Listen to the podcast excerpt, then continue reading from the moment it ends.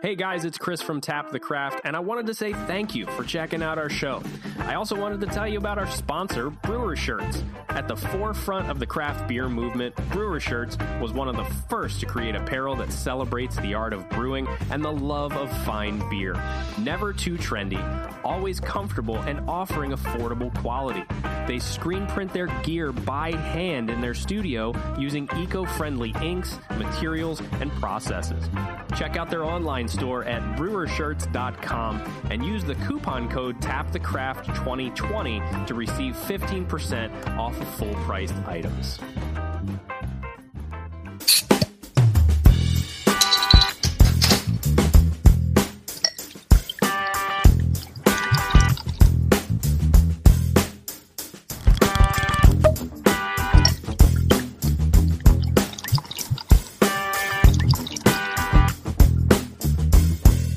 Welcome, craft beer friends, to Season 7, Episode 4 of Tap to Craft Podcast. I am Denny Luce. I'm coming to you from Boise, Idaho, and my partner in craft, the dog whisperer and my favorite Florida man, and homebrewer from Tampa, Florida, Mr. Chris McKenzie. How are you doing tonight? And, of course, what is in your glass? I'm going to start with what's in my glass first, just because of how excited I am right now. Nice. Not because of the beer, because I'm watching what I'm watching on my other monitor. So in my glass tonight, I'm drinking a beer from the good folks over at Corporate Ladder Brewing, and it is their conversion rate, which the conversion rate is an imperial stout with Mexican vanilla beans and coffee from Argyle Coffee Roasters, which I don't know much about Argyle Coffee Roasters. I would imagine it's someplace local. This beer is coming in a 375 milliliter bottle, I believe, somewhere in that size, 500 milliliters. Okay, but it's this one is surprisingly on the sweeter side, but I have a feeling it's due to a lot of the vanilla beans, because it's definitely a very vanilla, just sweet, almost syrupy sweetness to it. But it's not one of those beers that kind of coats the inside of your mouth. So I like it. There's some coffee bitterness into it, some sweetness. It's like drinking a black cup of coffee almost with a lot of sugar in it. Okay. And I don't mind it. Fortunately, like I said, it's in a smaller bottle, so I'm not going to have to power down this, big bomber of beer. Yeah. Earlier I had one of their beers too called Boiling Point. It's one of their hazy double IPAs, which probably one of my favorites from them so far. But Denny, I have to say I'm absolutely excited because the Lightning are playing right now. And like I told you, I've got my notes on one screen. I'm watching the game on the other. And the Lightning are winning 3-1 with 2 minutes left in the first period against the New York Islanders. So wow. I am anxiously awaiting the rest of the series, because it's been a hell of a fight. Yeah. Well, good. It was nice to see that there are some sports that are going on now, because it's kind of a weird, it is weird without having football on all the time, right? Like the Pac-12 canceled their season, so I won't be seeing my Oregon Ducks playing, which is sad. They were bringing back a decent team, I think, that has a chance to do something well, but I guess that's not going to happen this year. And then, of course, football, NFL. I've kind of grown away from the NFL because I just think that it's really called the no fun league anymore because of all the damn rules. And I just I just find myself not. In fact, I had already decided last year was my last year of playing fantasy football. In fact, I ran a fantasy football league. I played in a couple other leagues. I really, I've been doing fantasy football since the early, I'll say mid-90s is when I first started doing fantasy football. And this was before the internet, when we were doing fantasy football based off of the results that showed up in the newspaper, in the sports ticker in the newspaper, right? Oh, wow. The next day. And so we would go, we'd go in there and we'd have to add up all of our points from the different, conversions that we had. Of course, it was a lot easier back then because you didn't have all the stats that we were getting points for like you do now. You were basically getting points for touchdowns that player's made, and it was easier. But this is the first year that since that point when I first started playing fantasy football that I had decided last year I wasn't going to do fantasy anymore. I closed down our league that I was running for so many years. I mean, I think we did it for total. I mean, I was running the league for at least 15 years, and then I went off and did my own league from the league I was running before, because some people got in that just weren't really good, people to be in there. There's a bunch of whiners and crybabies, and I said, you know what, we're breaking away and doing, I'm taking the good guys with me, and we're going to do another league, and we did. And some of those core guys that joined were still there last year at the end, so it was kind of nice to go ahead and close it out. But it was fun, but I found that I'm just not enjoying the NFL as much as I did years ago because of all the ridiculousness that goes on and the rules. So we'll see how I do the first year not playing fantasy football. Did you ever play fantasy football?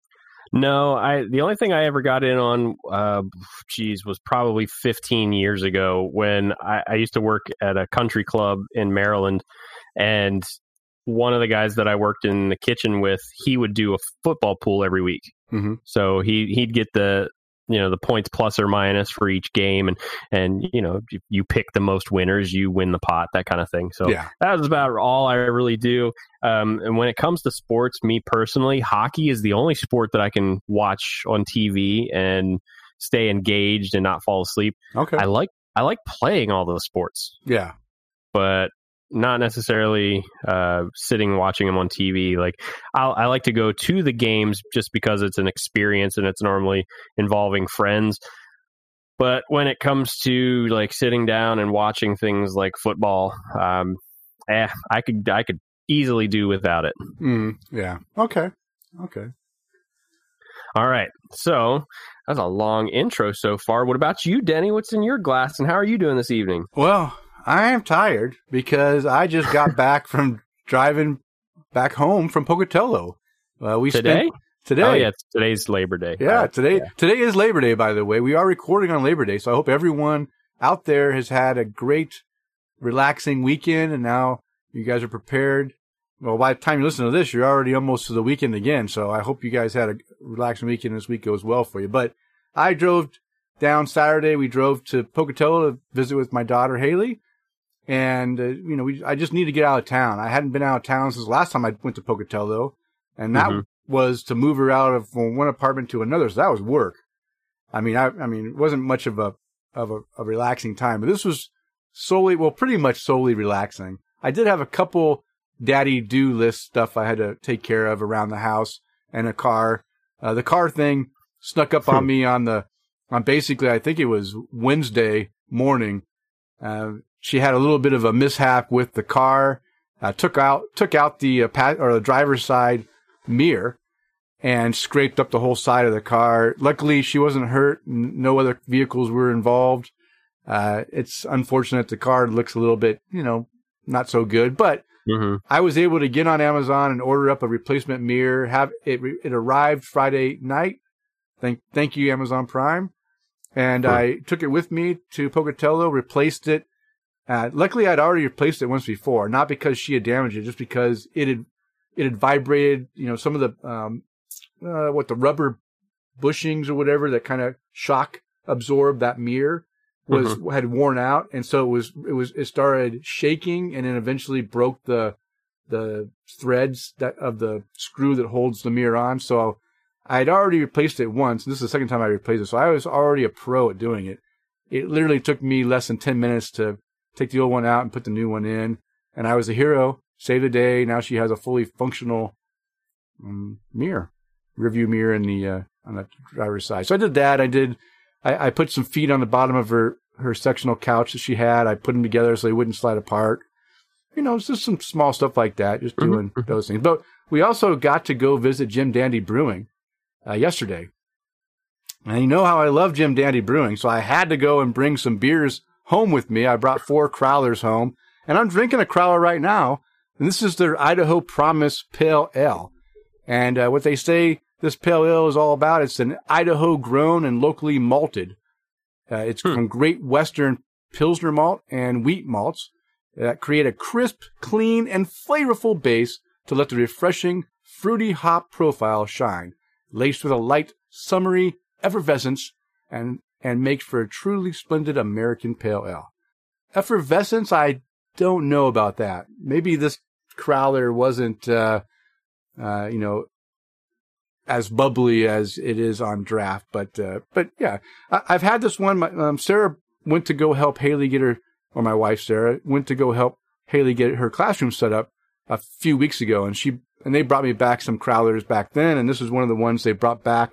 I shared it with a friend of mine from work, but at the time we were talking and drinking, and I wasn't really able to focus fully on the beer. And I thought, you know what?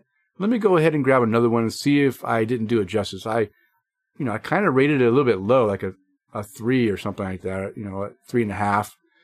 And I thought, well, maybe I wasn't, my head wasn't in the mood, but now I got another crowler, and I'm not going to change my rating. It's not a bad beer. It does have some fruity hop character in there that gives it a little bit like candy, like a candied type of, flavor in there, fruit flavor. And it's good. It's not bad. It's just it's not overwhelming me with greatness like other beers I will talk about later in the show. So that's what I'm drinking. Jim Dandy's Idaho Promise. Pale Ale. Pale Ale. All right. Well, hey, how about we get this show started, Chris? Like you said, we've already got like 10 minutes into the show, and we just now are getting out of the intro. So, but before we get too far deep into the conversation, I always like to tell new listeners to the show what Tap the Craft podcast is all about. We are an educational podcast. We focus around celebrating all things craft beer because we, Chris and I, want to assist you, our listeners, along in your craft beer journeys and adventures. And you're listening to episode 160. We're recording on Labor Day, Monday, September 7th, 2020. In this episode, we're going to discuss the results of our very own poll. The poll is on the best breweries in the Pacific Northwest. Yes. We've been talking about this poll a little bit in previous episodes. I had it on social media, tried to get a lot of people involved. Yeah, we didn't get a lot, but we got a good amount, enough to go ahead and give a decent result. And we're going to go ahead and talk about the results of this, the best breweries in the Pacific Northwest. So just stay tuned for that in a little bit. Plus, you can count on Chris and I having some great conversation along the way. Now, we're going to go ahead and change up the flow of the show a little bit. Yes, no, we're not going to go into what people are drinking on tap right now. No, we're not going to go to new and noteworthy. We're going to go into voicemail. I was blown away last week when we finally had somebody go ahead and send us a voicemail. It was really nice. And now I come into this show and we've got two people that went ahead and left us some voicemail. So let's go ahead and start this first voicemail off with a voicemail from Robbie Sanders. He's at Mudshanker on Twitter. What's going on, fellas? This is Robbie Sanders in Virginia. I'm on vacation this week. I'm actually sitting by the pool having a cone on big wave. Life is pretty good at the moment. I appreciate your podcast today. I listened to it while I went on a bike ride this morning. Realized I hadn't called in a few months, and I figured I'd check in, say hi. Thanks for all the good shows, and hope you guys are doing well. Bye. All right. Short and sweet. But you know what, Robbie? We appreciate it. And we're glad that we're in your ears helping you get through that bike ride. Sometimes those bike rides, even though it can be like a great scenery out there, it can be a little bit dull if you don't have some fun, entertaining, and educational craft beer podcasts in your ear. Anything to say, Chris? I think I'm going to say that this beer is catching up to me. Okay, no problem. Well, that's okay. Let's go into our next. We have another voice. We have two voicemails. It's part one and part two. And guess who's leaving double voicemails? Who's our long-winded one? That's a Jim Kudzall. That's a Jim Kudzall thing. We love Jim, and we're so glad that Jim decided to go ahead and leave us a voicemail. So here it is. Denny and Chris, Jim Kudzall here. It's been a while, but I just wanted to get back to you. I just want to let you know that Tara and I are starting to get out and about slowly. We went to Troegs Brewery. That was in Hershey, Pennsylvania. Great experience. Took us a little while to get in.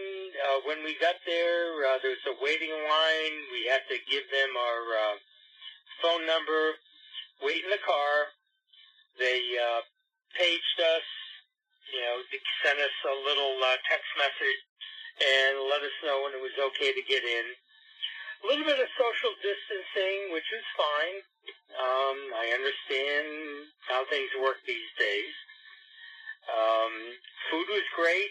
Beer was great. Beer is always best, of course, at the brewery itself. Every other table was empty, but, that's par for the course these days. In Pennsylvania, of course, you have to buy food before you can get beer. So we had to order food at the same time we ordered our beer. But it was great beer. Love Troegs beer, great brewery. Always tastes better, of course, at the brewery than in cans or bottles. We went to another brewery when we were in, we went to Harrisburg after that, the capital of Pennsylvania. And we went to another brewery, and their deal was when you ordered a beer, they gave you a free order of homemade breadsticks. And they were really good. But I guess that's just to keep it legal, to make sure that, because in Pennsylvania you can't order beer unless you order food. So we did that. We did order a pizza, but I guess it took a while for that to come out. They wanted to make sure, in case there were any government people out there, the beer police, you actually had food in front of you while you were drinking beer. We ordered a cauliflower pizza crust, and first time I had that, actually not bad. It was pretty good. I want to give a shout out to Kevin and Amanda. I really loved your episode. I would encourage anybody else, other listeners out there, to get on board. It's a great experience. I really love hearing. Next. Guess who? Jim Goodsall, part 2. Continuing with Kevin and Amanda. Glad you got on. Really enjoyed your experiences.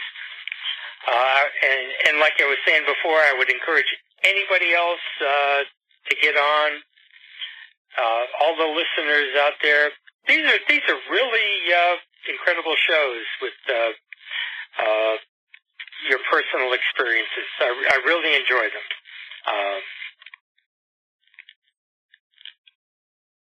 Let's see, what else? There was one other thing I wanted to talk about. We're planning a trip to New England in a couple of weeks, and maybe we'll have Tara and I will have some experiences to talk about based on what we discovered there. One of our favorite stops we'll be going to is Phoenixville, Pennsylvania.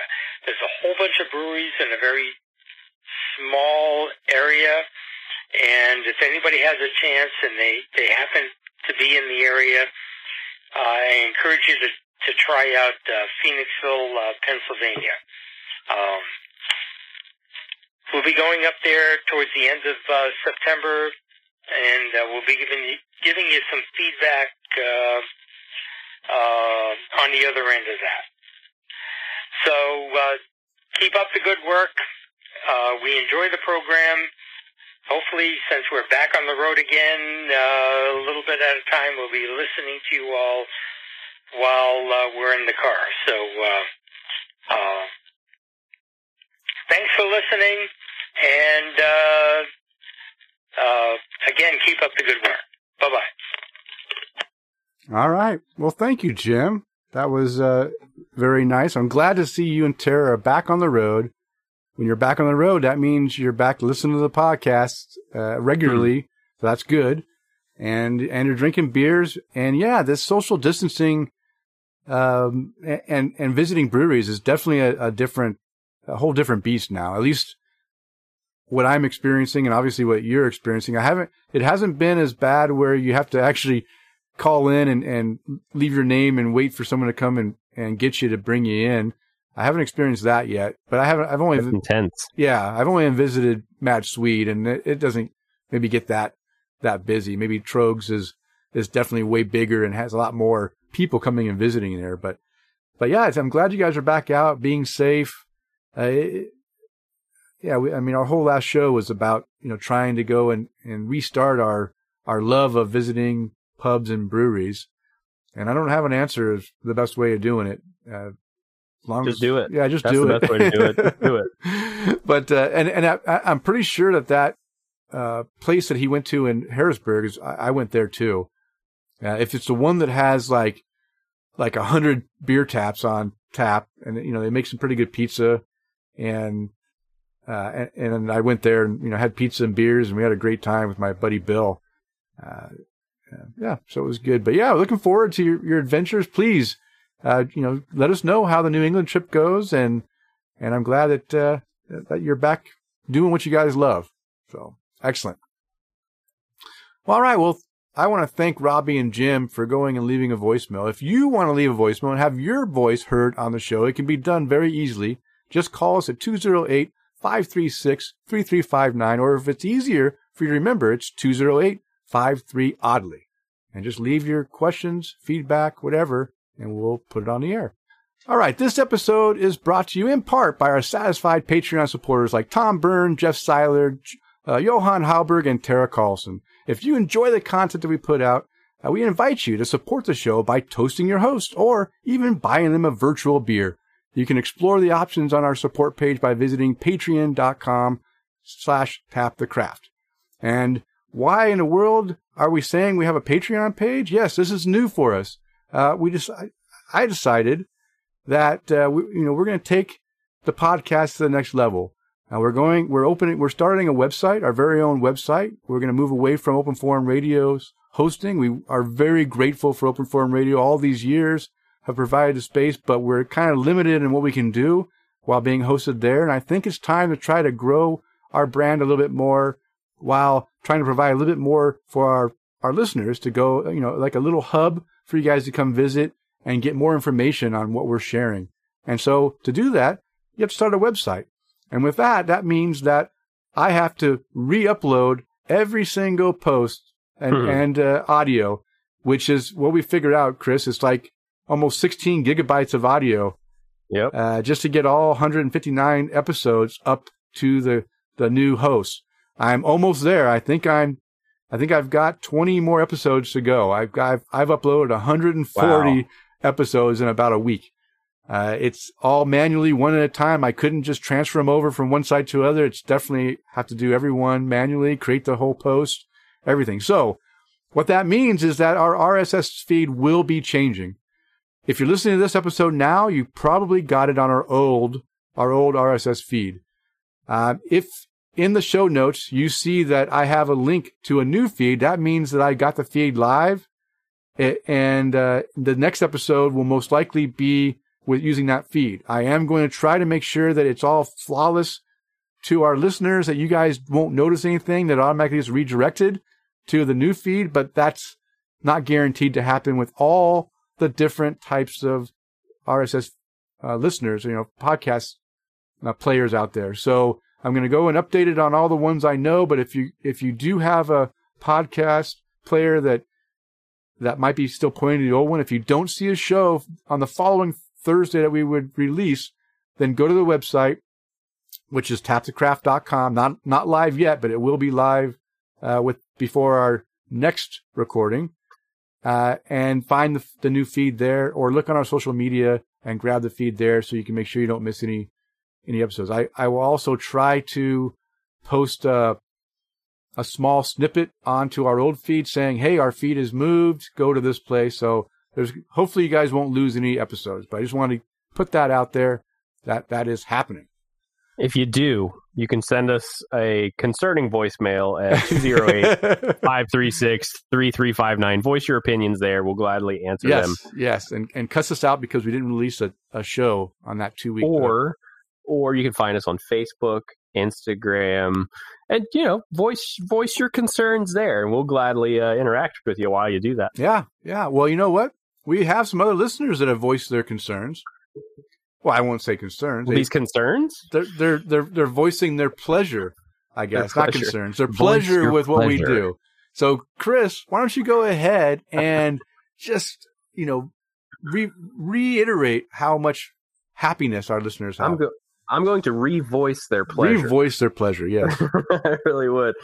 So we had a post on Facebook from Johan Halberg, and he writes, "Great episode, an interesting topic. Have a great weekend." Mm-hmm. What was that? Was the last show. That was the Amanda and Kevin show. Okay. I meant to put that in there, and I forgot to put the episode. But yeah, that was posted on our last episode. Oh, okay. Yeah. That's awesome. Yeah, that was a fun episode. And then Nate at Nate_MCC on Twitter said, "Outstanding podcast. Thanks for the shout out. I enjoyed hearing my review on episode 158. Can't wait to hear more from the best of the Northwest. Cheers." Nate, you made it again, buddy. Here you are again. Yes, you're here. Here's a shout out. Thank you for interacting with us on Twitter and getting in on our best of the Pacific Northwest poll. Yeah, so you're gonna just keep listening, Nate, because we're gonna talk about the results of that poll very soon. All right, and like Chris already mentioned, if you would like to leave your comments and questions for feedback, you can do that at tapthecraft@gmail.com or on Twitter and Instagram at tapthecraft, and of course on our Facebook page, facebook.com/tapthecraft. And as I mentioned, soon on our very own website, just stay tuned for that, which will be tapthecraft.com. So it's really easy. We keep it easy for you guys. All right, Chris. You know me. I'm nothing but easy. Yeah. That's what she said. All right. Well, hey, children. Let's continue the conversation, because now it's time to untap the craft and see what our listeners are drinking according to Untap. So we're going to go back about 20 hours ago, which, I don't know, my time would somewhere around, I don't know, midnight math. Right. Yeah. So we're going to start out with Eric Gronley's drinking a Desk Pop by Omni Brewing Company. Checking into that Untapped at Home again. Everybody's still doing that. All right. Are you still checking in at Untapped at Home? I am, except for this weekend I checked into the Crazy Cat Lady house. Okay. Does she have her own check-in? I created it. Oh, nice. Perfect. Well, that's like mine. If you ever see any of my check-ins, it's called the Dog Park or the Dog Run. I can't remember what it's called, but yeah, that's my house. All right. He's drinking the Desk Pop by Omni Brewing, and he writes, "Citrusy and pineapple / watermelon flavors. Another Omni knockout. 4 caps for Mr. Gronley on that beer." Continuing his check-in streak for the 7th, 48th, 100th episode in a row, Chad Lamassa is checking into his first Oktoberfest of the year, and it is a good one. It is drinking a Hofbrau Oktoberfest beer by that German place. And he's drinking that at World of Beer. He also had a Black Water by Diamondback Brewing Company, and he gave that one 4 caps, but no notes on that one. Chad, as I'm reading your check-ins, they're getting better and better and better. Third one from... Okay, yeah, this is going to be the last one. He's drinking a Diamonds Fur Coat Champagne by Right Proper Brewing Company, and he says it's a lot happening in this beer. Lemon, orange flavors are great. 4.5 caps, and that's a Berliner Weiss style beer. And then he had a bad one that just said, "Way too sweet. No way. I would have made it through a full glass." So I'm not going to talk bad about that one. So let's move on to some more. Cam Preeb is drinking a Clearing Out the Pantry by Pulpit Rock Brewing Company at the Greater Iowa Credit Union. Best place to drink a beer, by the way, is in a bank. And he writes, "Juicy peach and mango flavor with some vanilla and marshmallow that makes it kind of creamy. 4.25 caps for that beer." William Lake. I feel like I haven't read his name in a very long time. Yeah, Denny, yeah. You're still there. Okay. Yeah. I just muted my mic real quick because poor Sarah broke a tooth, and I'm trying to find her dentist name, so I didn't want to make noise while you were reading. Okay. Well, I'll go back to this. William Lake is drinking a hazy little thing by Sierra Nevada Brewing Company, and he gave that one 4 caps. That's a nice solid beer from them. Jay Collins is drinking a Tropicalia by Creature Comforts Brewing Company. 4 caps, no notes on that beer. Another check-in from Cam, drinking a Hoopla by Pulpit Rock Brewing Company at Core Physical Therapy. The second best place to drink beer is going to be at your physical therapist's office. They love it when you come in with a can of freshly opened beer. And he writes, I love these sours with cheesecake mix in them. More graham cracker would make this sour much better though, but still got 4 1/4 caps on that beer. That sounds pretty good. I'm curious to know what Hoopla is though. Yeah. Because I'm all about the Hoopla. Blueberry cheesecake sour. Hey, I've got one of those in the fridge. Not that beer, but a blueberry cheesecake sour. Mm. On to the next, Kyle Lilly. I feel like I haven't read your name in a while either, and I am curious to know how you've been sitting on a keg of this. He's drinking a High West barrel-aged Victory at Sea from 2018 from Ballast Point Brewing Company, right before they sucked. We must have scored again. Yep. Oh, wow. I heard that. My phone going off. Oh, is that it? The current score, 4-1, Tampa. Wow. Kyle is drinking the High West Barrel Age Victory at Sea 2018. And he says, I've had this keg chilling in the corner of the basement for a while now. Finally decided to tap it, and it's aged amazingly. 5 caps on that beer. And he's even got the tap handle and everything. Wow. Oh, no, I clicked on it. And now I'm going to lose my spot. I'm not too far off. Where was it? Come on. Yes. All right. We're back. Let's see. Next on the list, William Schlemmer is drinking a Belgian chocolate toffee vanilla stout. Got all that? From Octopi Brewing. That sounds a fun name, too. Mm-hmm. And he said, had this beer back in July. Still 4 1/2 caps. Great flavors and not too sweet. Yep, rated that one 4 1/2 caps. Purchased that at Woodman's Liquor Store. Matt Knight. This is a simple one. Drinking a Genesee by Genesee Brewing Company. And he said he just crushed some 50-cent wings. Yeah, that'd be a great beer to go with some 50-cent wings. 4 caps on that one. Is it 50 cents per wing, or is it 50 cents for a set of wings? My guess, Denny, is it's going to be 50 cents per wing. That must be a great price in New York. Yeah. I mean, we had a place in Ohio that was 25-cent wings. Mm. I mean, that place was busy. Yeah. And then you walked out of it smelling like the fryer that they were cooked in. Oh, yeah. So some sacrifices to be made, I suppose. Next on the list, Robert, or as we call him, Chew Your Beer, is drinking a Panoramic by North Park Beer Company. He's also checking in at the Untapped at home. He writes light and fruity, gives it 4 1/2 caps on this beer as well. I'm curious, what's a Panoramic? I mean, if he's giving it 4 1/2 caps, that's an IPA. Simcoe, Mosaic.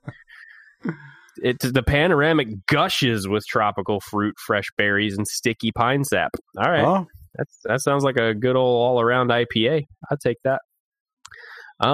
Next on the list, here's someone that's following me locally because she checked in at Bootleggers Brewing Company, which is oddly about 5 or 6 minutes down the street from our training facility. Elizabeth Pelez, don't kill me for mispronouncing your name. Mm-hmm. She's drinking a Florida Slush by Swamphead Brewery. She picked that up at Bootleggers Brewing Company. She gave it 4 caps.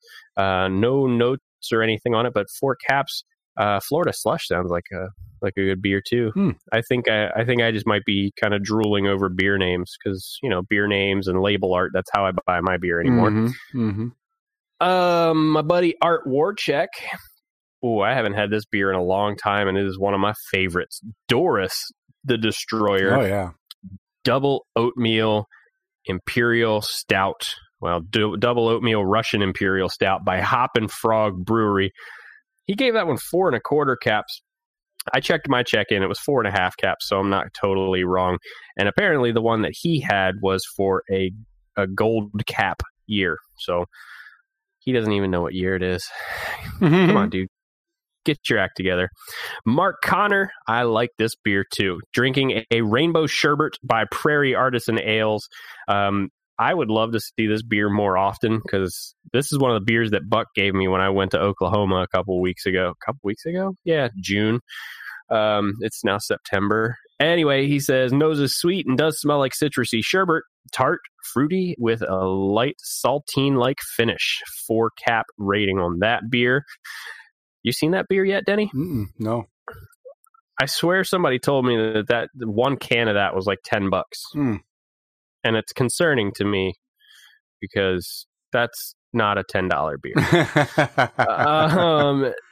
Next on the list, Jeff Seiler is drinking in a Hazy Viking by Wild Barrel Brewing. He's checking into the Untapped at Home location. A really tasty hazy IPA, Citra and Vic Secret hops. That's a new one. Tropical and citrusy. Should be popular with Minnesota football fans since it's the Hazy Viking. So 4 cap rating on that beer. And then, yeah, we got a lot, so we're going to have to skip the mediocre ones. Yeah. David Makazuki, drinking a Voodoo Ranger 1985. You had that like 2 episodes ago. Wrote easy drinking, 4 cap rating. Up on the next one, too. I got to read this one just because of the beer. Jeff Seiler is drinking a King Sue by Toppling Goliath Brewing Company. Damn amazing, according to Jeff. Even better than I expected. 5 caps. Would give it 6 if I could. Top 10 beer. 5 cap rating on Untappd. So that's, yeah, I agree with him. It's a pretty damn good beer. Yeah, yeah. I only gave it 4 1/2, though, but it's probably a 5. Look, I feel I haven't really given a 5 cap rating. I think the last one I gave was for the beer that I just killed the keg for. Yeah. My keg is finally dead. Okay. We'll observe a moment of silence. So I'm going to need to go get a new keg here soon. But yeah, that watermelon Kush that I had was probably my last 5 cap rating. But I'm very stingy with them. Like the beer, when I drink it, I just have to go, oh, that's good. But if I don't, it's, 4. All right. Mark Church is drinking a Black and Tan by Yingling Brewery. He said, it's been a while. I drank this beer when I could get my hands on it before it was sold in Ohio. And he gave it 3 3/4 caps on that beer. I don't think I've ever had that beer. We talked about Black and Tans, you and I, I never had that beer either. And then we're going to refresh. Hey, look at me. I'm the last check-in. Okay. All right. So that's what everybody's drinking, Denny. Wow. Again, if you guys want to be featured on our Untapped the Craft, make sure you follow me on Untapped at MCK1345, and we'll read your check-ins during our recording. Yeah. Let's do it. Okay. Well, next up is we did have our first contest from our sponsor, brewershirts.com, and it was for a $20 gift certificate to their store. And to enter this brewery, or to enter this contest, all you had to do was go and submit your choices for the best breweries in the Pacific Northwest. Now, you didn't have to answer all 6 breweries or states that we included, but for every state you did provide your results or what you thought was the best breweries, then you got entered into the contest. So we had a number of entries, and a few people had a lot of entries because they went ahead and answered all of them. And just as a little caveat here, if you do join our Patreon, you will get extra votes or participations into the contest. So that's just another perk. One thing to note too is that our Patreon doesn't hide any content. There won't be any hidden content. Everything that we put out, you will all have access to at the same time. We're not going to do early releases or any of that stuff. All the perks are all related to getting things extra from us, whether it's extra contest entries or extra contests that only you guys that are Patreon supporters are going to be joined into or whatever. That's what you're going to get, just extra perks. So, all right, Chris. So we had 33 entries, and you put it all in the wheel of love, contest love that is, and you spun it. And so what was the result? Part of me, Danny, I really think I just want to... Spin it? No, I think I want to... Of course I want to spin it. It's already been spun. But no, just... Guys, we posted it up on our social media. Mm-hmm. If you want to find out who won... Just go look at the post? Go look at our Instagram or our Facebook. It's on there. Yeah, the wheel spins. It's on there. Yep. The wheel spins. There's a video... And that's how you're going to find out who wins. I'm making an executive decision. Oh, we're not going to tell on the show? Nope. Okay. The person has been tagged on Instagram and on Facebook. Okay, well, then it's pretty obvious. They're going to know they won. Yeah, well, they will. You don't want to tell everyone else? No. Nah. Okay. All right. Well, congratulations, winner. You've won yourself $20 gift card to Brewer Shirts. To spin it on what you like. So congratulations. And maybe next episode we'll tell you everyone else who the winner is. Or Chris made a decision not to say, then it's a secret. Go visit our social media. Yeah. We'll wait till they claim it. How about that? Okay. Yeah, you have to listen to win. But you won't know unless you go and visit our social media. Right. And if you did win, make sure you email us with your this person has sent contact information to us before. Yeah. But make sure you guys send over an email to us at tapthecraft@gmail.com. Send us over your mailing address and email address. I believe this gift card will be coming via email from Brewer Shirts. So it'll just be a promo code that you can enter. It'll give you $20. But I don't 100% know. Okay. So we're going to have to figure it out. All right. Sounds good. All right, moving on. I just want to thank Open Forum Radio Network because they do support the show. They have provided our hosting space for many, many, many years at openforumradio.com, and we invite you to please go check out the other shows on the network. Okay, now it's time for the Brew Buzz, and the Brew Buzz is devoted to discussing various beer-related topics. And this week, like we already mentioned, we are going to discuss the results of our best breweries in the Pacific Northwest. Now, here's how we're going to do this. We're going to go ahead and take each state individually, and first we're going to talk about how Chris and I voted.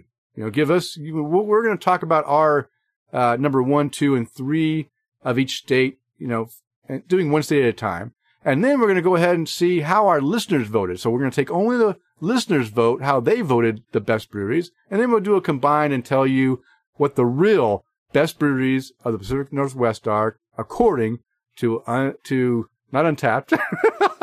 To Tap the Craft and our listeners. All right. Are you? And just so you guys know, we had a total of 12 listeners that participated along with us. So, that's pretty good. That's not bad. I was hoping to have more, but I'll take 12. This is 12 people that have opinions on breweries. So that's good.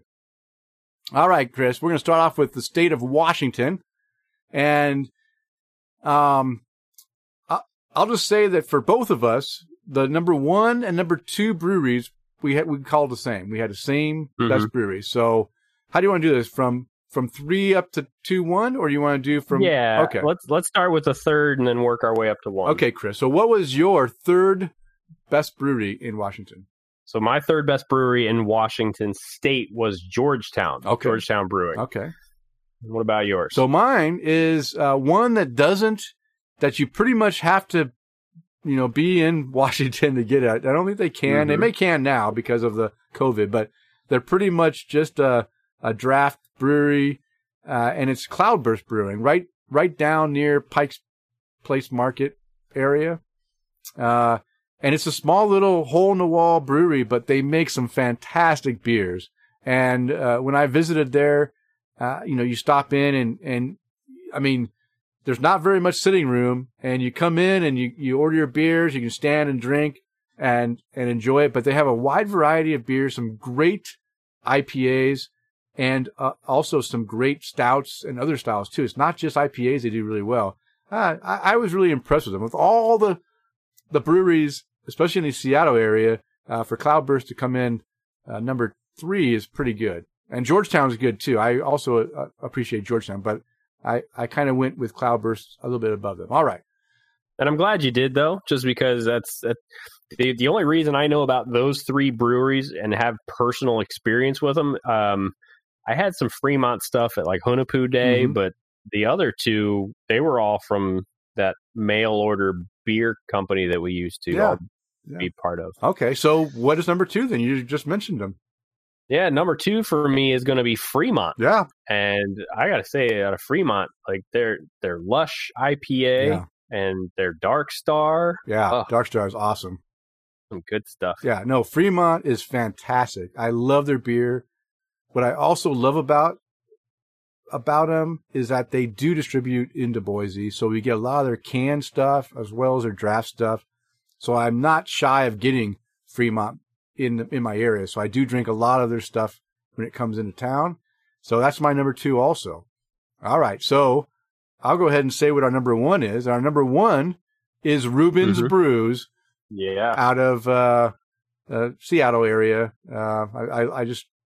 They're close by Fremont in that area, which I'm drawing a blank on the area of town it is in, but yeah, they're my favorite. And why are they my favorite? Because man, these guys do so many wide breadth of styles, and they do them all very, very well. Whether it's a sour, a goza, a blend of ice, English ales because the guy is English that the head brewer.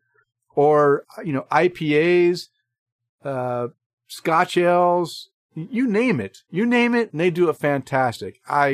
Every time I visit the Seattle area, I have to, you know, get some Reuben's Brews, go to the brewery. That I just wish that they distributed their beers to the Boise area. I'd be drinking them all the time. And that's, I mean, in reality, I guess I probably, you know, because I can get Fremont, you know, they should be my number one, but because I think that the variety of styles that Reuben's does and does it so well that I had to have them in number one. And Chris, you obviously agree. You've had some Reuben's and really enjoy them too, right?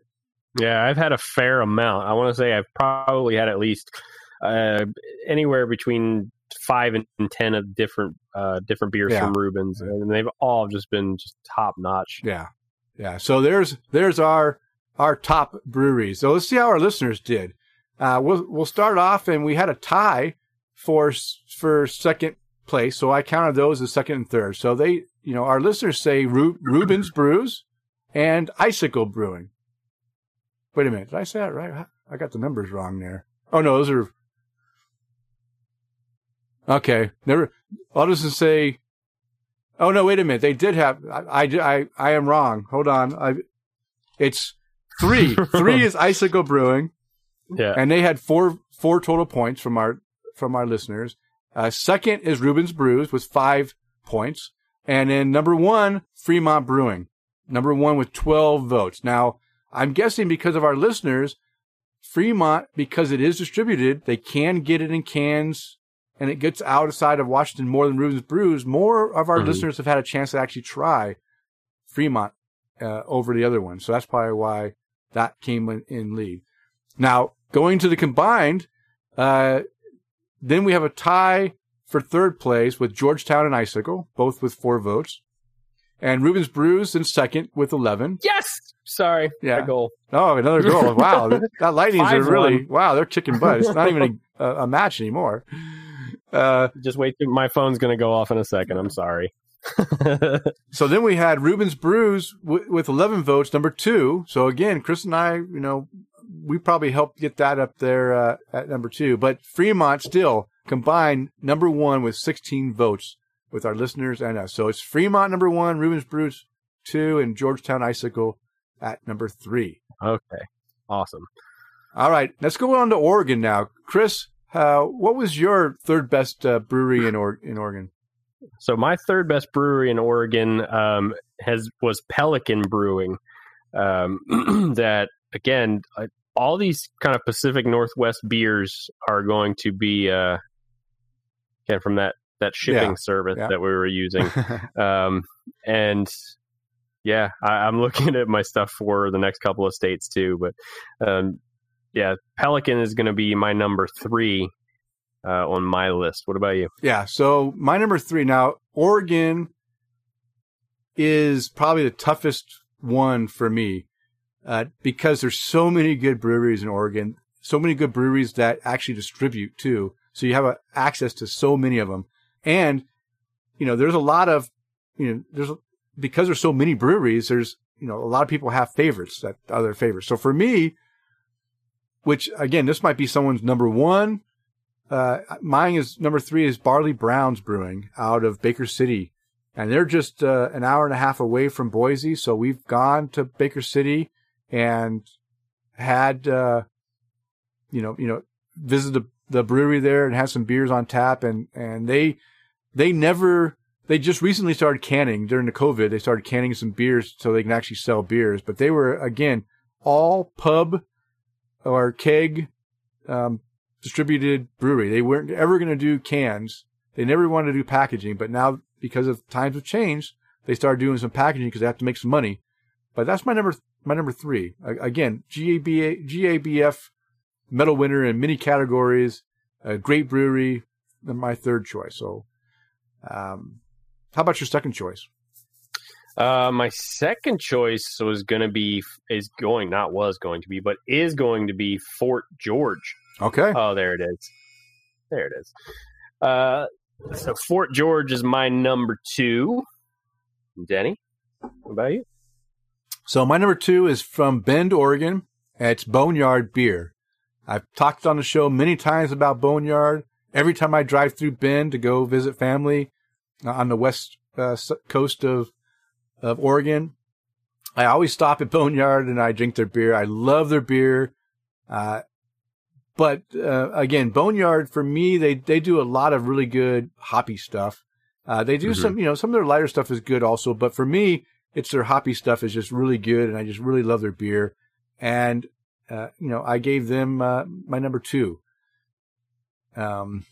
So what about your number 1, Chris?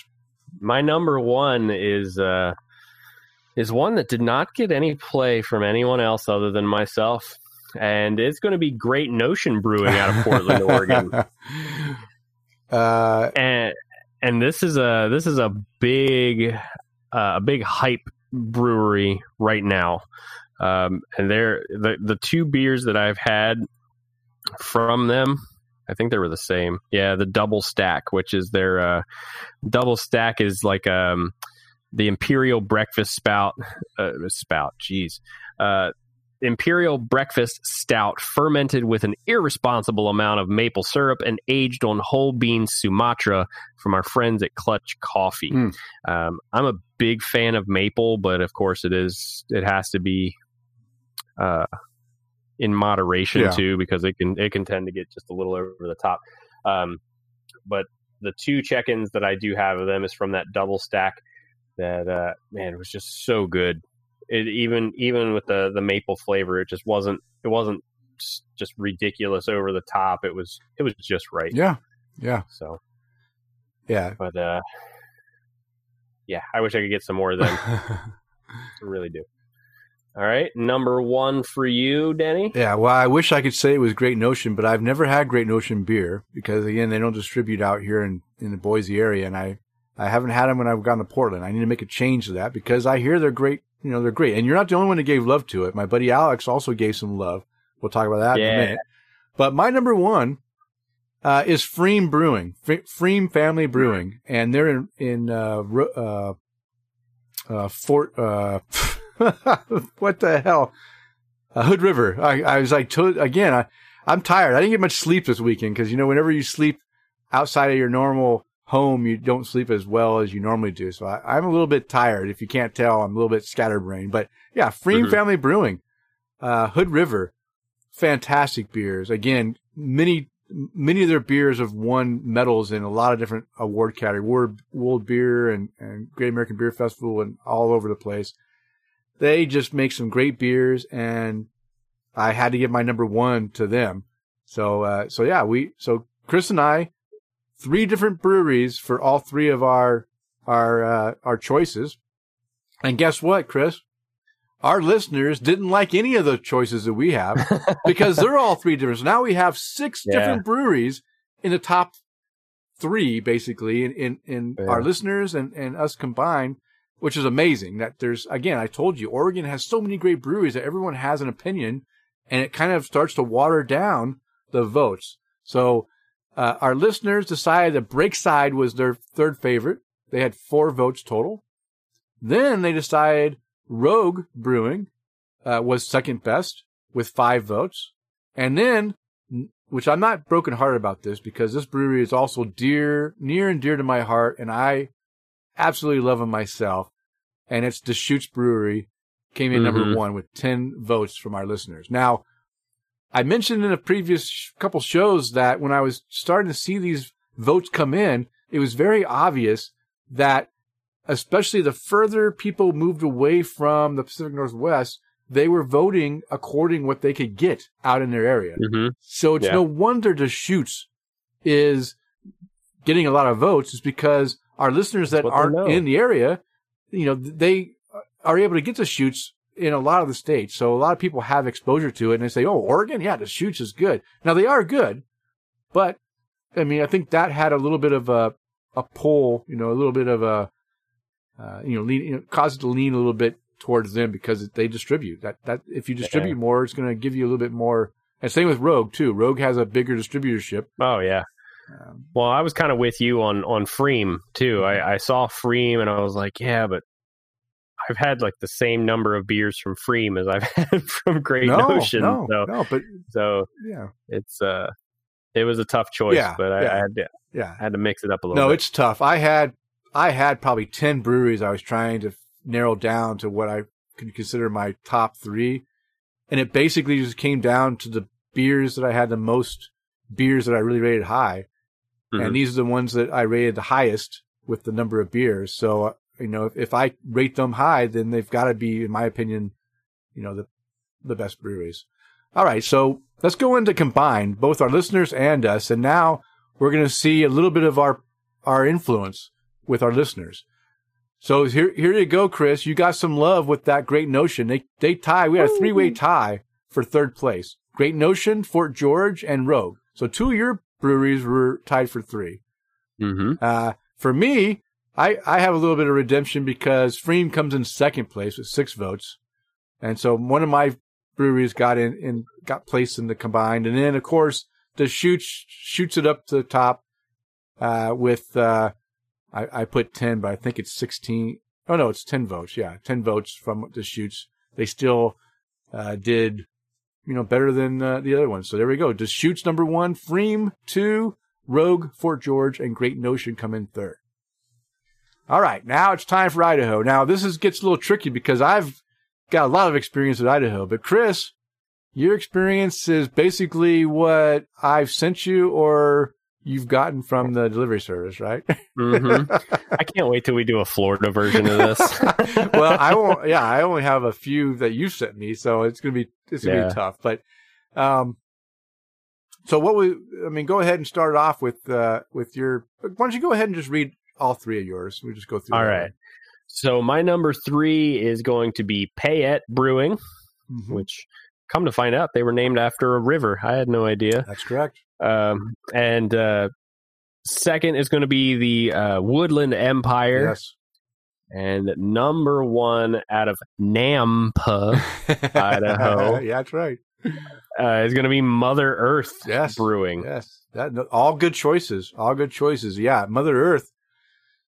I love Mother Earth. I do love Mother Earth. And you know what? They probably should have been in my top 3, but maybe I made a mistake and didn't put them in there. But my top 3... Number 3 is White Dog Brewing. I've talked about White Dog a lot.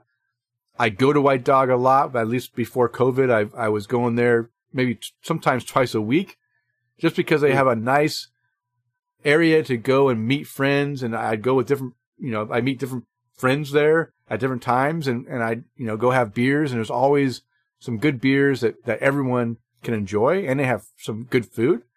Number 2, strictly because they only serve beer, but they, again, do so many different styles and do so many different styles very well, whether it's English, Belgian, American, IPAs or stouts or, I mean, all kinds of varieties. And I've been impressed with everything they've done is Clairvoyant Brewing. That's my number two. And my number one is no surprise to anyone. Jim Dandy Brewing is my number one. I mean, honestly, the only beer so far that I haven't rated probably above a 3.75 is the one I'm drinking right now, the Idaho Promise. It's not a bad beer. It's just that, you know, I have so many other ones that I've really, really, really enjoyed that I have to, you know, with my balancing, you know, scale, I have to kind of, you know, I'm not going to have a pure winner every time. Still a good beer, but, you know, but there's better ones out there. But Jim Dandy, man, they knock all their beers out of the park for the most part. I mean, really, really good. And we're going to be talking about a couple more of their beers that I had this weekend in just a few minutes. All right, our listeners, again, a lot of our listeners in the local area, they have their own opinions, and they're going to be led to one of their, you know, local brewery that they prefer. And so we have a wide selection here, but we have a tie for second place because there's three breweries. So I'm just bypassing the third. We'll say these are all second place. Selkirk Abbey. Selkirk Abbey is all the way up north, Post Falls, Idaho. They do mainly Belgian-inspired beers, doing some blending of beers too. Very good beers. This is one that I think that Nate had put high on his list, or the best one in Idaho. I love their beers, and I've talked about them on the show before. Bear Island Brewing, another good brewery here locally, military-based, family-owned. Everyone that works there. Well, at one point, everyone that works there was from former military, so that's kind of cool.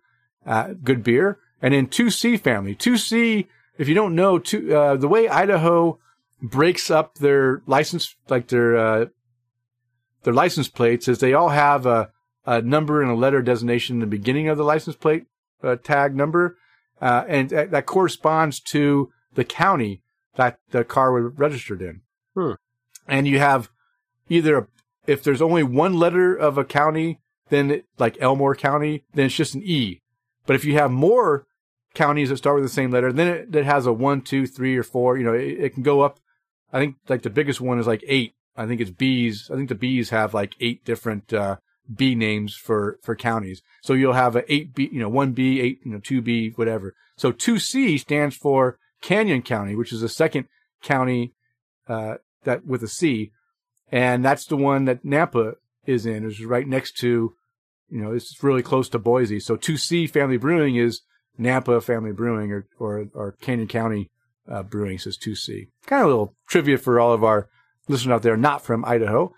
But that's those three breweries came in second place. And the number one, Grand Teton Brewing. And you know what? I can't complain about that because Grand Teton was my favorite brewery for so many years before it, got dethroned by some of these newer up and coming breweries that are just doing more styles, right? They're you have to be innovative if you're going to keep your crown, right? You can't just be stagnant. You got to keep producing other beer. Not that Grand Teton's not producing good beers. It's just that, for a long time, they stayed kind of stagnant. They still made good beer. They just weren't doing things that were wowing people with stuff. But I'm glad to see that our listeners got them number one with 8 votes. The other ones all got 6 votes. So, again, it's very diluted voting. All right, Chris, why don't you go ahead and read off how the combined votes went? So combined, I guess it's kind of a combined second place. With, and that's 2 votes each. Is that right? No, I forgot to put the numbers down. Okay. Somebody got cut off. I was supposed to have 2C Family here. Let me look real quick. I'll tell you how many votes they had.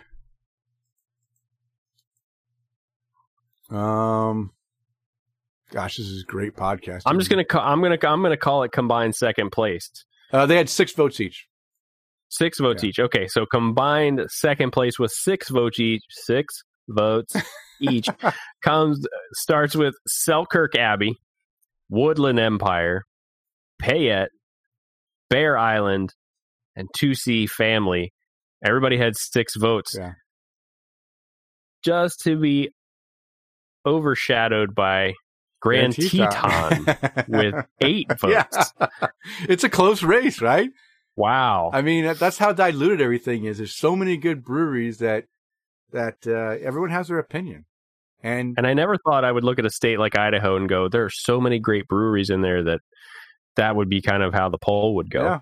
Yeah. I mean, I picked a brewery that doesn't distribute outside. They basically distribute to their own local area. They might have a couple kegs that go out in the local Pocatello area, but they do most of their sales from their own in-house sales.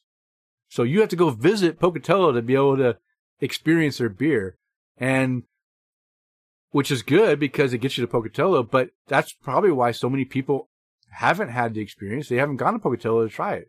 Once their beer starts getting out to more, into the Boise area and getting into more, people's area, I think that this might change in the future because I think they're really good. Mm-hmm. All right.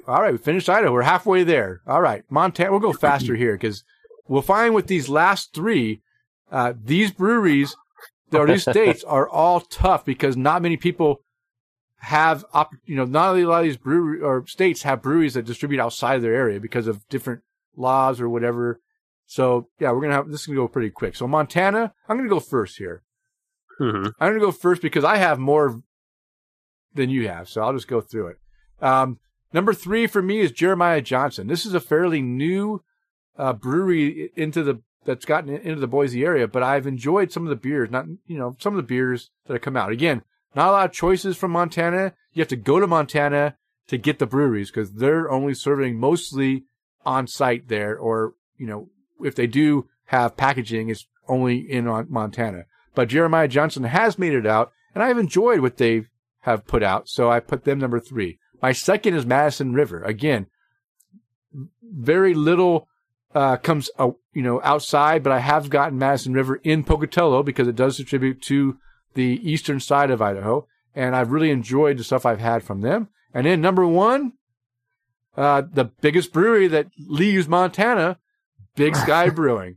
But they are also a very good brewer, and I like a lot of stuff that they've put out. And they've been brewing beer for a long time, 20-some years they've been putting out beer. I've been drinking Moose Rule for a long time.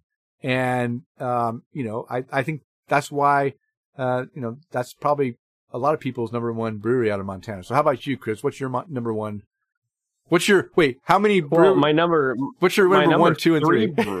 My number 3 brewery in Montana, I didn't have one. Okay. My number 2 brewery, I also didn't have one there. And my number 1 brewery is going to be Big Sky because that's the only one I've ever had. There you go. Again, it's very tough. We didn't have a lot of people voting in Montana state because they just don't have a lot of experience with the beers. All right. Our listeners, number 3 with 2 votes, right? Bozeman Brewing. Number 2 with 3 votes, again, 3 votes, Kettle House Brewing. Again, these are 2 breweries you have to go to pretty much to get their beers or go to Montana. And again, our listeners picked Big Sky Brewing with 14 votes. Again, it's a sweep in Big Sky. Yeah. And then, Chris, how about our combined? Combined is going to be for Kettle House and Madison River is going to be 3, mm-hmm. and that's our second place for combined. Yeah. And first place for combined, a big 20 votes for Big Sky. There you go, Big Sky, overwhelming success. They are number 1 by a landslide. Okay, Wyoming. How about you start off with Wyoming again? Other states, not a lot of stuff gets out. This is a tough one, and I can tell you both of the breweries that I have that I have in here, one is going to be from the beer delivery service, and the second is going to be from Honopu Day. Yeah. So my number two brewery, because I don't have a number three, number two is going to be Snake River. Okay. Which I think I've had one beer from them, yeah, and it's all right. And then my first, Melvin Brewing. Yeah. Melvin Brewing is going to be my number one. Yeah. And actually, when I went to Honopu Day, I actually served the whatever staff member that was there representing Melvin. I actually poured his beer for him. Nice. Yeah. So there's pictures on my Facebook kind of working their booth for him. Sweet. Okay. All right. Denny, let's hear about your Wyoming. Okay. I do have three. My number three is Snake River. Show off. Is Snake River. Yeah. Snake River's been producing beers for quite a while. They've been coming into the Boise area since I've been to Boise, so it's at least 18 years. But again, I enjoy their beers, but nothing really stood out. I mean, there's a couple beers that I enjoy, but nothing stands out like above and beyond. So, but Roadhouse Brewing, which is my number two, they've again recently within the last couple of years have started bringing beers into the Boise area. And I have really enjoyed the variety of beers they've been bringing, some really good Belgian inspired beers that I've really enjoyed. And so they're my number two. But like you, Chris, Melvin Brewing by far is my favorite Wyoming brewery. They just put out some fantastic IPAs and even some other beers, too. I've really enjoyed some of their lighter stuff they put out, too. But pretty much their IPAs are fantastic. All right. So, Chris, how about you go with our listeners? How our listeners voted? Well, third on our listeners' list is going to be Snake River with 3 votes. Second is going to be Roadhouse.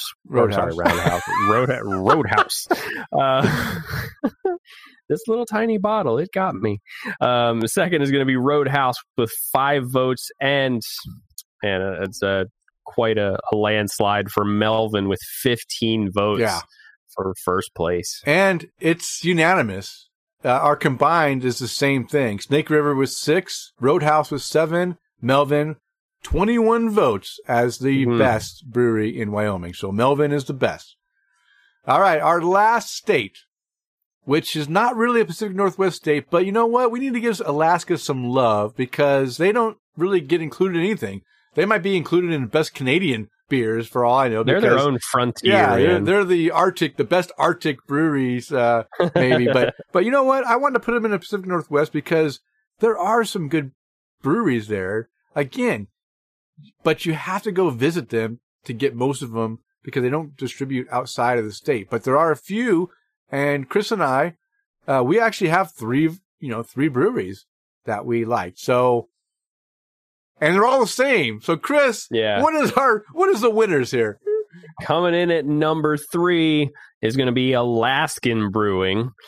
And I think Alaskan, they put out the one of their amber. Yeah, Alaskan amber is what made them. Yeah, made them. That's pretty much one of the few that I know from them. But second is going to be Midnight Sun. Yeah. Now, Midnight Sun, I've had some amazing beers from. Yeah. One of them I've had, though, not so good. It was a smoked beer. Oh. I don't remember what it was called, but I remember just kind of being a little... it was not the best, but, it was definitely nice. Oh, it was called... Was it Berserker? I think it was Berserker. We'll have to see what the Untappd. I've apparently checked into 9 beers from Midnight Sun. Termination Dust, Barfly. Barfly is the one. Yeah. That sounds like a smoked beer right there. Ashtray. Yeah. And I love the description they have of it because it kind of makes you the way that their description of the beer reads. You can almost picture the environment that this beer is in, or even what who the kind of people that might be in the environment. And they write somber and smoky. Barfly saunters into the room slowly, thick smoke, cool swagger. good wood, too much brass, sticky leather, slow glances, lingering looks. The only thing that didn't make the glass was maraschino cherry. Oh. Bring your own and wear out your welcome. Did it say good wood? It said good wood. It certainly did. All right. Yeah. Come on, I don't say stuff like that and just to make it up. Oh, okay. So Midnight Sun number 2. What is our favorite? And third is going to be Anchorage. Anchorage Brewing, so good for both of us, and it was definitely funny because I remember you and I were going through this list, and just like, and you were like, "Did you write those backwards?" Like, "Yep, certainly did." And I got to say, one of the things with Anchorage that gets me is, especially recently, has been their label art. Yeah. Oh man, they put out some amazing stuff. The best, yeah. The beer's good too. Don't forget that. Yeah. But yeah, their label art has been pretty incredible as of lately. Now they are also putting out. They've recently released a couple of beers that have been distributed and made its way to the Tampa area because of that shipping service that we talked about. They are.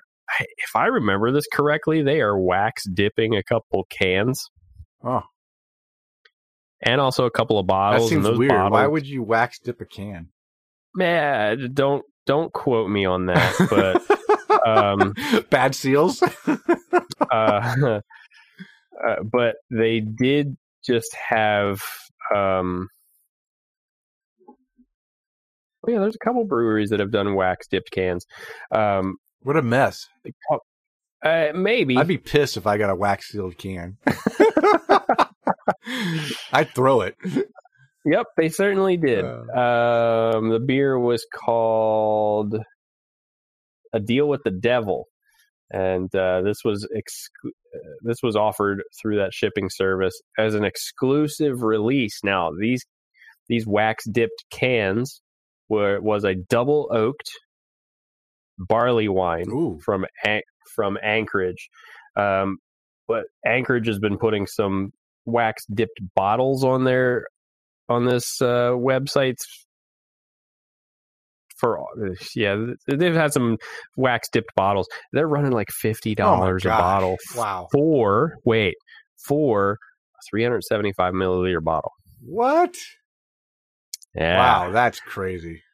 So yeah, I'm a collector, but not that much of a collector. I'll take the empty bottle. Well, that's just it. They're empty bottles.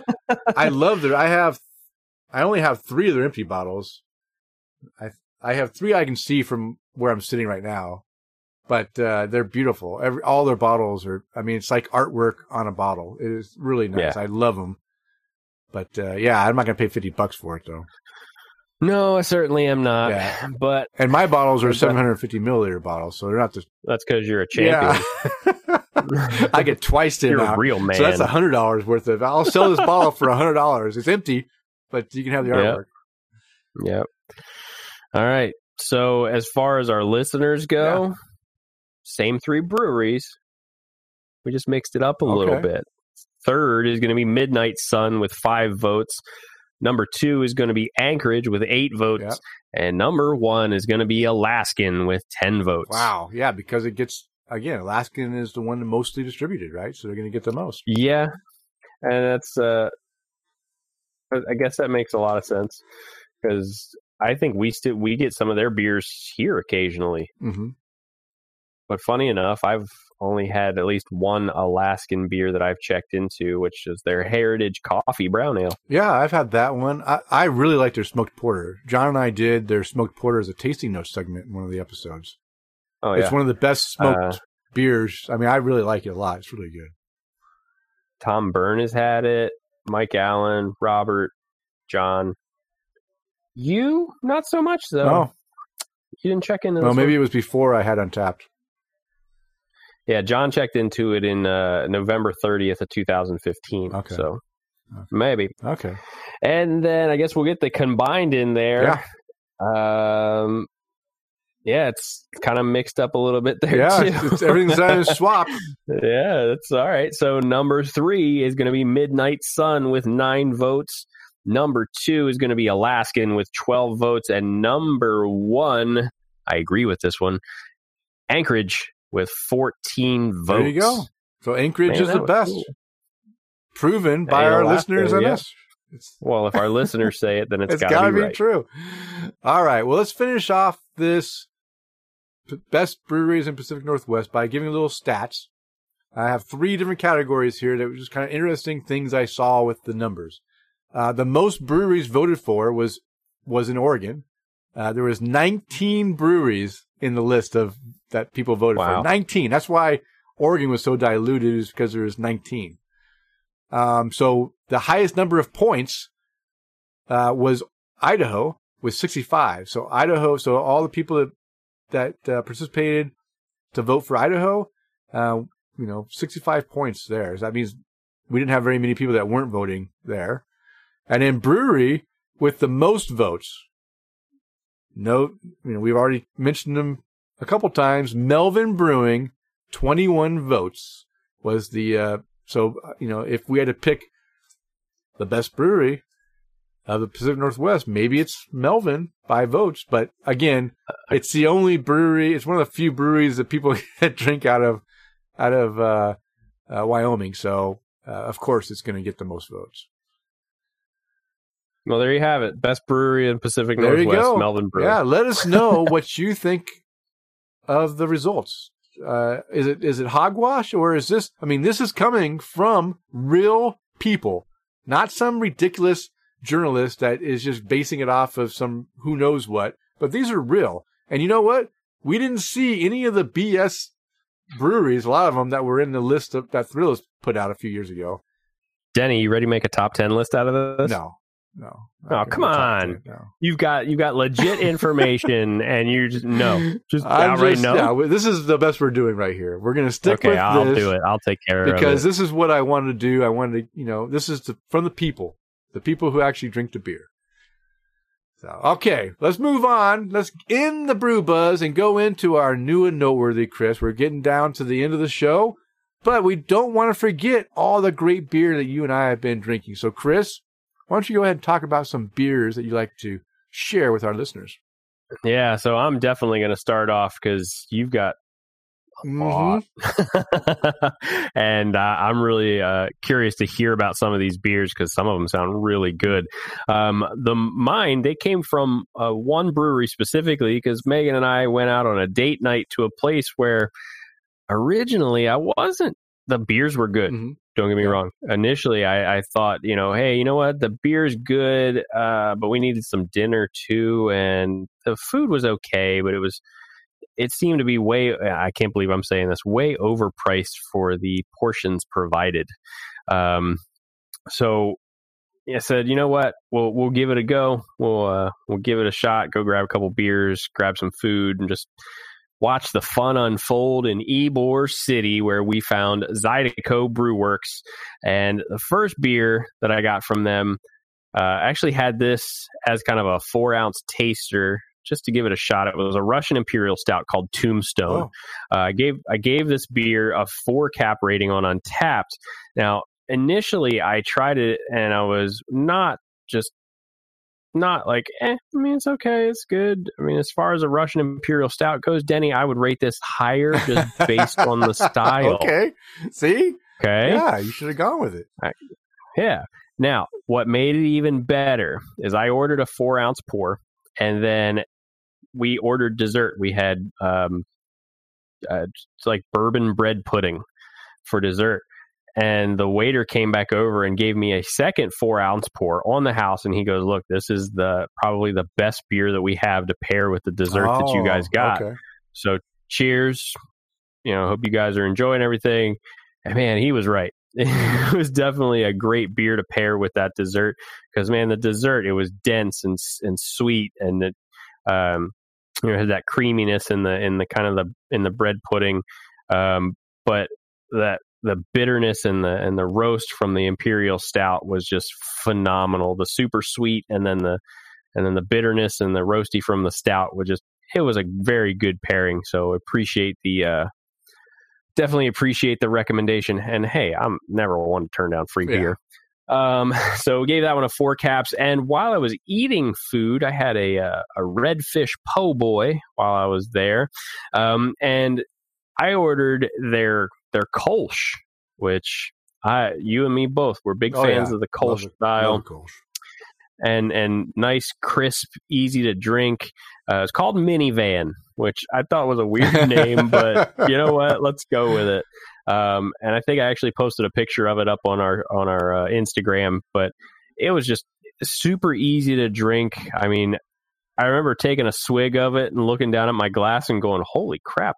That was a big gulp there that it took."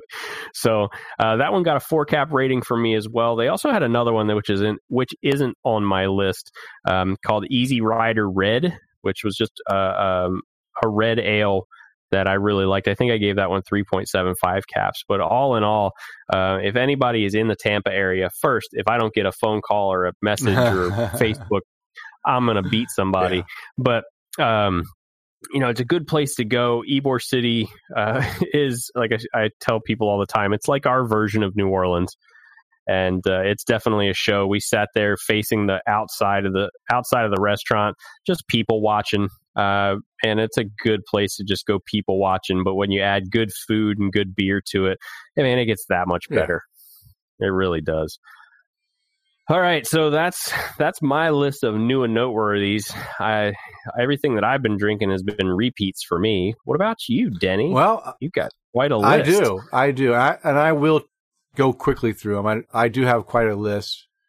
First off, though, I've been hinting at the fact that I've been drinking Jim Dandy beer, and I'll be talking about more. Well, I've got two that I'm going to talk about.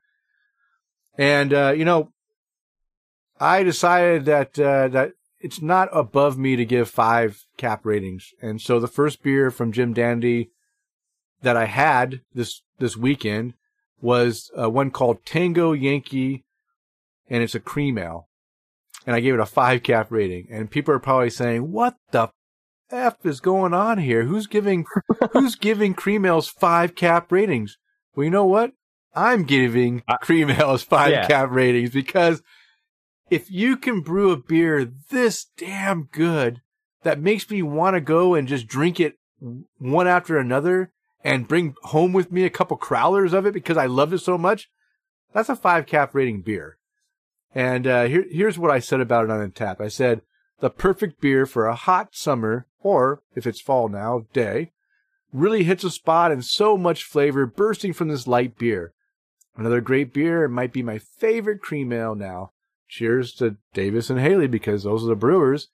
And I'll tell you what, this cream ale was light and refreshing, but still chock full of flavor, you know, from the malts and from the hops. Had a nice little, you know, hoppy flavor in there, which I can't remember exactly what it was, but it was refreshing. And I just loved it. I just drank this sucker down really quick and said, yeah, bring me more, because it's really good. So yeah, 5 cap rating. All right. The next beer from Jim Dandy is called the Deputy Otis Oatmeal Pale. And this is a New England pale ale with, of course, oats in it.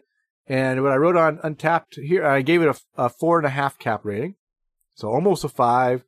Really good. I said a lighter hazy pale ale with a lot of different flavors. I'm getting melon undertones with some citrus notes, but very subtle.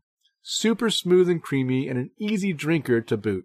I always love the mouthfeel of beers with oats added. And again, a fantastic lighter ale that just is still, it had flavor, it had body, it had super smooth, soft mouthfeel, very enjoyable, 4.5 cap rating.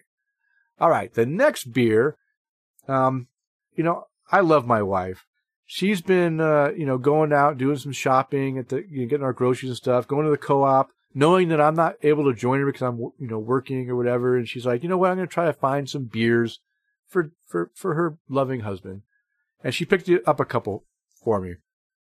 That's the next two I'm going to talk about. The first one is from Abomination Brewing, and it's called the Rare Fog Triple New England IPA. And what I wrote about this is probably my favorite triple IPA to date. And I'll tell you what, it was really good. I'm not a huge fan of triple IPAs because a lot of times triple IPAs come over really syrupy and heavy and hard to drink. But this one with that New England style was really good. It's a 10.5% and you don't even know it's there. It has nice citrusy and fruity hop character with a super soft and fluffy mouthfeel. And I gave this one a 4.5 cap rating. Really good. I mean, and the can art was really nice too. It had a tree line with fog, you know, kind of covering the tree line. And in gold letters, it had the name of the rare fog, you know, in gold letters with abomination in these like nightmare drooping lettering. It was kind of cool. I mean, it was a really nice can. I like that one. So that's that one. Another one that she picked up for me is from an Idaho brewery that I'd never had a beer from before. They're also out of Post Falls, Idaho, which is up there where Selkirk Abbey is at, called Bombastic Brewing. I love the name, Bombastic. I mean, come on, that's a unique name. And the name of the beer is even as unique as the name of the brewery. It's called Aggravated Murder Banana Edition. I mean, I'm just like, come on, aggravated murder, banana edition. And this is an imperial stout. And I said, my first brew from this Idaho brewery, and it is very tasty. You get a bit of banana and chocolate on the nose that follows into the flavor. Midway through, you get the coffee. It shows up and it complements the other flavors. Super thick, rich, and smooth with just a slight bit of burn. And I gave this one a 4 cap rating, mainly because, it was like 11.5% beer, but it did have a little bit of alcohol burn in the finish, so I kind of docked it a little bit for that. But, man, really good. A sipper, though. This is definitely not a summer beer. It took me probably an hour to get it all the way down. I sipped it. It's a 16-ounce can, so I really took my time drinking it. Super thick, high viscosity, like motor oil. Super thick. It was super thick. All right. And next, as I mentioned in our last episode, Sarah and I have been visiting Mad Swede Brewing on Sundays so that we can have some beers and get out and you know, enjoy our craft beer life. And I had a newest beer that they released called the Hemingglava New England Pale Ale. So it's a New England Pale Ale. Again, has a Nordic name, which stands for something, which I don't know what it is. But what I said here is the third Sunday in a row, getting out and enjoying beers at the Mad Swede. A new hazy pale with some nice tangerine hop flavor and a pithy bitterness in the finish. Very enjoyable. I give this 4 cap rating. And again, this is one of those New England style beers, pale ale actually, that takes that soft tropical character and blends it with a West Coast bitterness at the end. This bitterness came across more, like I said, pithy, you know, that bitter pithiness that you get out of a peel. Really enjoyable. So enjoyable, I went ahead and grabbed a growler full of it. Whoa. And drank it the next couple of days, because I really enjoyed it. And I'm probably going to go back this week. And my manager is leaving. He's leaving the company, moving on to other things. And his last day is Friday. And I think I'm going to go ahead and invite him to come out. And I'm going to buy him some beer and to, you know, help celebrate his new adventures. And I think I'm going to go ahead and take him to have this beer because I really enjoyed it. All right, well, here you go for Hemingglava. Yeah, what does that mean? Is the name is composed of the Old Norse elements Hemin, meaning heaven, and glava, meaning clear or see-through. So technically, the meaning is clear heaven. Okay, there you go. And it's a feminine gender word. It's also can be used as a name. In Norse mythology, it was the name of one of the 9 daughters of Ran and Agar. All 9 of the sea maids were said to have mothered. Yeah. Okay. Whatever. Yeah. It gets pretty deep, huh? Yeah. I mean, they go into one more sentence, but, you know, that's, we'll stop there. I was out there. All right. But that's from legitimatebabynames.com. Okay. If you're curious. Okay. Yeah. Yeah. Gotcha. All right. Two more to go, and we'll be done. Another brewery that's been in the area that I haven't tried out, but because our buddy Tom Byrne, he loves this brewery, and I agree with him. Oh, you like this one too? You've had E9? Okay, mm-hmm. So they're out of North Carolina, right? No. This is out of Washington. Oh, then I take it all back. I'll shut up now. Yeah, E9 Brewing out of Washington. I've heard good things, but I just haven't bitten on them. And my wonderful wife decided to pick me up an E9 beer, a couple of them. I still have one in the fridge I haven't drank yet. And this is called the Pogo Stick. It's a Mosaic IPA. And a Pogo Stick is basically, I think, it's focused on like a Pogo Stick is a single, stick. It's like a single hop. So this one, they're focused on Mosaic. So you get a lot of Mosaic flavor out of this beer. And what I wrote on this one is my first E9 beer, and it's a tasty one. Single hop Mosaic filled with tropical fruit hoppiness with a bit of citrus bitterness in the finish. Very well done, and I'm enjoying it. And I gave it a 4-cap rating. And I'll leave it at that. And the last beer on my list is from Stillwater Artisanal Brewing. And this is Of Love and Regret, the 2020 version. It's a farmhouse or saison ale. I gave this a 4-cap rating. Wow! Lots of flavor in this saison. Not for the weak of saison. Good deal of coriander and floral flavor, a bit of sweetness, but doesn't deter from the enjoyment, and no heat from the 7.2% alcohol. And again, a great saison. If you enjoy saisons, this has got a lot of that saison flavor that I love, and it's a 4-cap rating. So there we go. That's my new and noteworthy beers. Okay, Chris, it's time to bring this show to a close. But before we say goodnight, let's go ahead and raise a glass to some people we like to raise a glass to. So who would you like to raise a glass to tonight? So I would love to raise a glass to, well, Denny, first we're going to start with you for taking out the time to put a website together for us to upload all of our 100. Well, this will be episode 160. Yeah. So 160 episodes. Upload all of our episodes to a new server so we can kind of grow and expand and see where this whole fun podcast thing will take us. It's 6-2 now. You get sidetracked very easily. I do. I'm squirrel. But thank you, Denny, for doing that. Putting a Patreon account together for us, spending the time to put a website together for us. And then I would also like to raise a glass to one of my staff members, Aria Pracco, who's currently in Indiana, going through training school right now for a week, and today was her very first day, and she's extremely excited.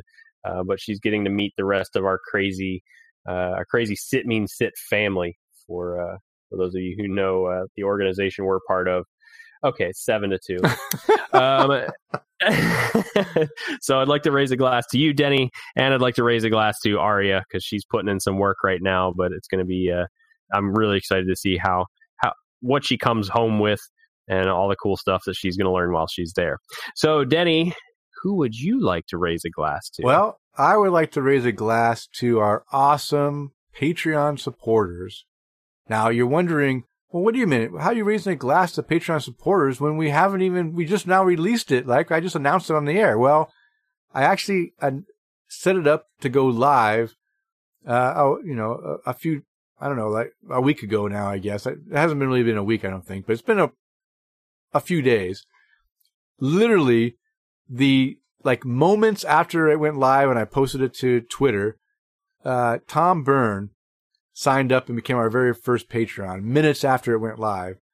And I'll tell you what, I was blown away. For one thing, I wasn't expecting to get too many, we did have some requests from our listeners and to go ahead and open a Patreon, they would support us, and they're following through with that support. But Tom, right away, gave in and supported us right from the beginning. So I raise my glass to you, Tom, for being, definitely a huge supporter, and I really appreciate it. Also, Jeff Seiler, the next morning when he saw that the post, he joined in.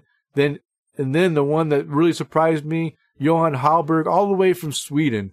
Loves what we do and decided to go ahead and join in. And then Tara Carlson right after him, all within like 24 hours of us being, you know, live, we had 4 supporters. So I raised my glass to all our awesome patron supporters. I hope that more listeners will go ahead and join in with these awesome people to go ahead and support us and help with our operating costs. I really appreciate that. So cheers to you all. Thank you, guys. Cheers. And, of course, being a former serviceman, I always want to raise my glass and thank all those who have served and who are currently serving in our U.S. military services, protecting our freedoms. Thank you for your service. Cheers to you, and I hope you return to your families very soon. And, Chris, why don't you go ahead and raise a glass to our sponsor? Sure, want to raise a glass to the folks over at Brewer Shirts. At the forefront of the craft beer movement, Brewer Shirts was one of the first to create apparel that celebrates the art of brewing and the love of fine beer. Never too trendy, always comfortable, and offering affordable quality. They screen print their gear by hand in their studio using eco-friendly inks, materials, and processes. You can visit their online store at brewershirts.com. and use the coupon code TAPTHECRAFT2020 to receive 15% off full-priced items. All right. And you can find the beers mentioned on the show in the show notes. Located now, currently, at the openforumradio.com website, but soon to be on our Tap the Craft website. So just, you can go to both and see what happens. And if you'd like to follow us on social media, I can be found on Twitter, Instagram, and Untapped at Loose Crew. Loose Screw. And Chris, how can listeners follow you? You can find me on Twitter at Chris_McKenzie82. Probably never.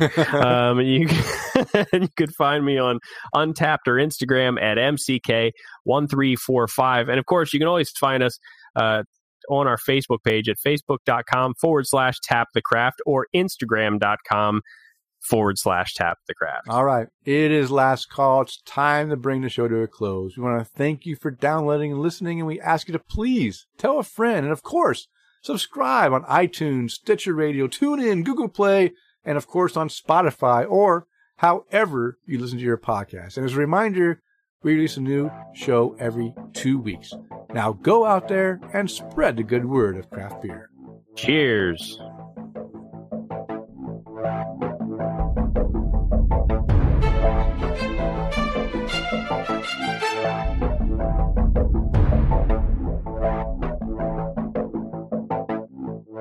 Big O. I didn't realize this, realize it was so big.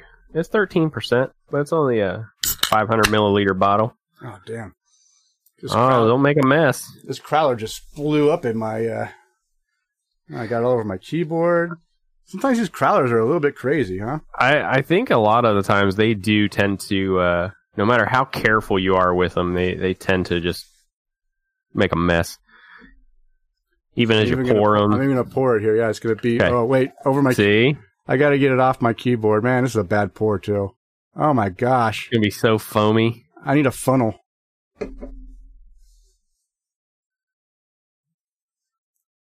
Oh, jeez. How's that for a good pour? If 2020 was a beer. This is exactly how my year is gone. All foam. Wow, that's a really poor.